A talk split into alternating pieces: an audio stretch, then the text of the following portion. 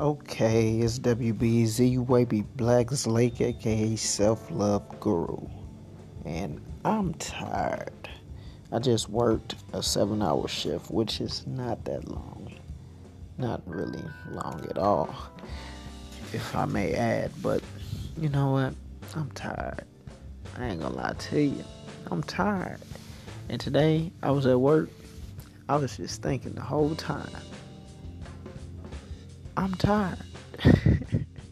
But anyway, okay, so I was thinking, like, sleepy does not mean tired, but tired can mean sleepy, which is so weird.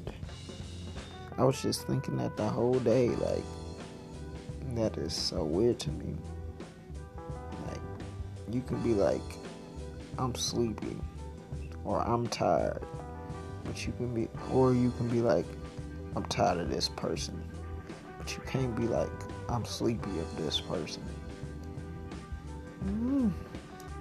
And you, I mean, tired can mean so many things. Tired can mean sick.